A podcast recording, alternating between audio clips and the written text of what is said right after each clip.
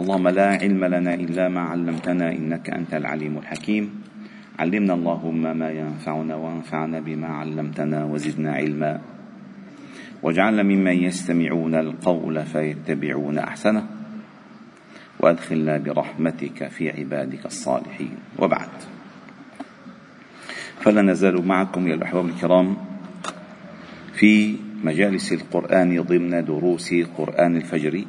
وقد وصلنا إلى قوله تعالى في سورة آل عمران إن ينصركم الله فلا غالب لكم وإن يخذلكم فمن ذا الذي ينصركم من بعده وعلى الله فليتوكل المؤمنون.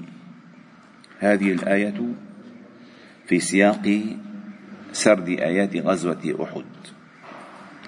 فالله جل جلاله كما بدأ قصة غزوة أحد في سورة آل عمران ولقد نصركم الله بدر وأنتم أذلة.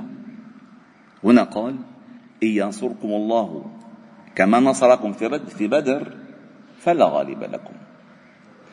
وإن يخذلكم كما حصل معكم في أحد فمن ذا الذي ينصركم من بعده؟ مع أن أسباب النصر في غزوة بدر لم تكن موجودة والنصر في غزوة أحد بدأ وكشفوا وأراهم ما يحبون ولكن آه، أخفقوا فرفع النصر عنهم. فقال إن ينصركم الله فلا غالب لكم. وهذه كما قلت وأكرر سابقا وتكرارا ودائما أن الآيات القرآنية وإن كانت تتحدث عن وقعة حصلت ولكن معانيها أو معانيها متجددة في كل حادثة تشبهها. في كل حادثة. فالقرآن قواعد. القرآن قواعد. وليس كتاب تاريخ. وليس كتاب سرد قصة. القرآن حتى القصص التي ذكرها في كتابه إنما قصصها فقال نحن نقص نقص عليك أحسن القصص.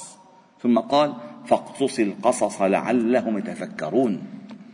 وعندما ذكر معنى القصة ذكرها في قوله تعالى في سورة القصص وقالت لأخته قصيه فعندما ذكر فعل القص ولم يتكرر فعل القص في كتاب الله تعالى إلا في سورة القصص. ولكن ما أتى فعل القص بمعنى القص القصة؟ إنما أتى فعل القص بمعنى تتبع الأثر. كما ذكر في سورة الكهف فارتدا على آثارهما قصصا. شو عم عم عم يحكوا قصص؟ لا. أي تتبعوا الآثار. فإذا المقصود من القصة تتبع آثارها. وقالت لأخته قصي فبصرت به عن جنوب. فإذا المقصود من القصة ما تبصره أنت وما تنتفع به أنت. فإذا حتى القصص في كتاب الله تعالى وإن كانت تحدثت عن واقعة حصلت مع نوح أو مع موسى أو مع يوسف أو أو أو ولكن متجددة في كل حين ولكن إنما يراها المبصر ويغفى عنها الغافلون. فالله تعالى قال إن ينصركم الله فلا غالب لكم. فعلا إذا نصرنا إذا نصرنا الله من سيغلب؟ ولا غالب إلا الله إذا أنزل الله النصر من يستطيع أن يرفعه؟ وإذا رفع الله النصر من يستطيع أن يجلبه؟ وإن يخذلكم من ذا الذي ينصركم من بعده؟ يعني تعليق نصر بالله لأن بسورة الأنفال وبسورة آل عمران تكررت هذه الآية وما جعله الله إلا بشرى لكم ولتطمئن قلوبكم به وما النصر إلا من عند الله العزيز الحكيم.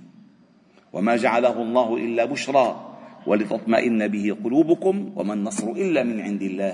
إن الله عزيز حكيم. ففي الأنفال تحدثت عن غزوة بدر وفي آل عمران تحدثت عن غزوة أحد وكلا النصرين من عند الله. قال قال وعلى الله فليتوكل المؤمنون. اذا مفتاح نزول النصر حسن التوكل على الله تعالى. وما هو حقيقة التوكل؟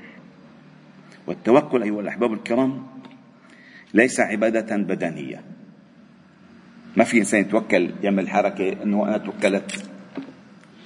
الصلاة عبادة بدنية الزكاة عبادة مالية الصوم عبادة بدنية الحج عبادة مالية وبدنية. التوكل ليس عبادة. بدنية ولا مالية إنما هي عبادة قلبية متعلقة بالقلب. ومعنى تعلق القلب أي معنى عبادة القلب لها أي عدم تعلق القلب بأي مخلوق والاتجاه الكامل للذي بيده الأمر. كما الله تعالى قال ولله غيب السماوات والأرض. وإليه يرجع الأمر كله. فاعبده وتوكل عليه. فتوكل على الله إنك على الحق المبين. إذا كنت على الحق وإذا كنت تعتقد أن الأمر كله يرجع إلى الله وأن الله له غيب السماوات والأرض وإليه يرجع الأمر كله وبيده الأمر كله فإذا لا ينبغي أن يتعلق القلب بأي مخلوق وإلا ما كان توكلا. لأن بالمعنى بالمعنى الفقهي ما معنى الوكالة؟ الوكالة معنى أن أوكل فلانا بقضيتي أولا لثقتي به وعلمي بقدرته على إنجاز هذه المسألة. ولا ما وكلته؟ ما وكلته. واحد ما بيعرف بالسيارة أبدا بقول له ليك الله يرضى عليك شغل لي السيارة ما عم تشتغل معي. هذا هذا جهل منك. هذا جهل منك. وهذا يعني يعني آه، وضعه للإنسان بموقع حرج. أما أما التوكل الله عز وجل هو التوكل يسبق يسبقه العلم. يسبقه العلم أن الله قال أليس الله بكاف عبده؟ وقال يا أيها النبي حسبك الله ومن اتبعك من المؤمنين. الله يحسبك اي يكفيك فإذا توكل عليه. فإذا توكلت عليه أي وكلت أمرك إليه. وكلت أمرك إليه بغض النظر عن النتائج لأنك على ثقة بعلمه المحيط وقدرته على الفعل. فإذا لم تأتي الأمور كما تحب فهو ليس اتهاما توكلت عليه إنما هو حكمة ارادها الله تعالى بك وقدر لم يكتبه الله لك. أو شيء لم يقدره الله تعالى لك. هذا التوكل. تتوكل وترضى بالنتائج. لذلك في دعاء الاستخارة التي علمنا إياه النبي صلى الله عليه وسلم قال وإن كنت تعلم أن هذا الأمر شر لي في ديني ومعاشي وعاقبة أمري فاصرفني عنه واصرفه عني واقدر لي الخير حيث كان ثم رضني به. ما معنى رضني به؟ لأن ثمرة التوكل الحقيقية الرضا. إذا لم تكن عندك الرضا بنتائج من وكلت إليه أمرك أنت ما توكلت عليه أنت عم تجربه هل بيجي الأمر مثل ما أنا بدي ولا لا؟ أما أن ترضى بما قضى هذا هو عين اليقين. لذلك سر سر دعاء الاستخارة هذه الجملة. ثم رضني به واقدر لي الخير حيث كان. ما كان هون ربما يكون محل ثاني هذا هو الاستخارة. ومعنى الاستخارة طلب الخيرة الخيرية من الله أي لا أعلم أن الخير في هذه المسألة أو في هذه المسألة فأطلب من الله أن يكشف لي الخير. هذا معنى الاستخارة. هنا نفس الأمر. وعلى الله فليتوكل المؤمنون. والنبي صلى الله عليه وسلم يقول لو أنكم تتوكلون على الله حق توكله لرزقكم كما يرزق الطير. تغدو خماصا وتروح بطانا. هذا الحديث عجيب. عجيب عجيب. لأنه ضرب الله ضرب النبي صلى الله عليه وسلم المثل بالتوكل بمن لا يتوقف. لا يتوقف عن الحركة ولا على الطيران ولا على الغدو ولا على الرواح. في حركة دائمة حركة دائمة. ولكن هذه الحركة هو لا يدري كم حب بيرجع ما بيرجع بيصيدوه بيكمشوه لا يدري ولكن يخرج. وخرج لا. ليس تعلقه بالأسباب إنما هو يطلب الأسباب. يطلب الأسباب. ما بيقول طيب أنا طلعت وما طلعت والله ما أعطاني. هذا لا يصح. لذلك ضرب الله النبي صلى الله عليه وسلم هذا المثل لو أنكم توكلتم على حق توكله لرزقكم كما يرزق الطير.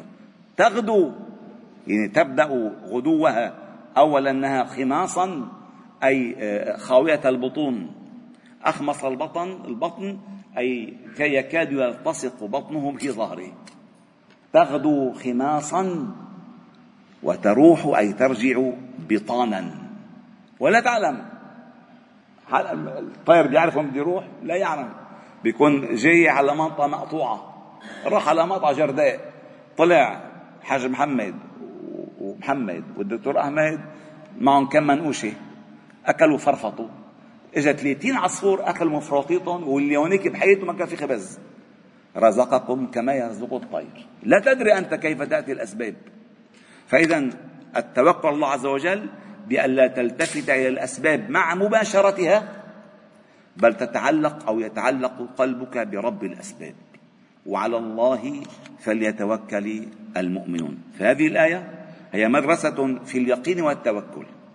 مدرسة في اليقين والتوكل. إن ينصركم الله فلا غالب لكم. في أي مسألة ليس في المعركة. ربما بالوظيفة ربما بالمشروع ربما بالمشوار كل شيء. وإن يخذلكم لم تتوفقوا فمن ذا الذي ينصر بعده؟ وعلى الله أي ليس على غيره.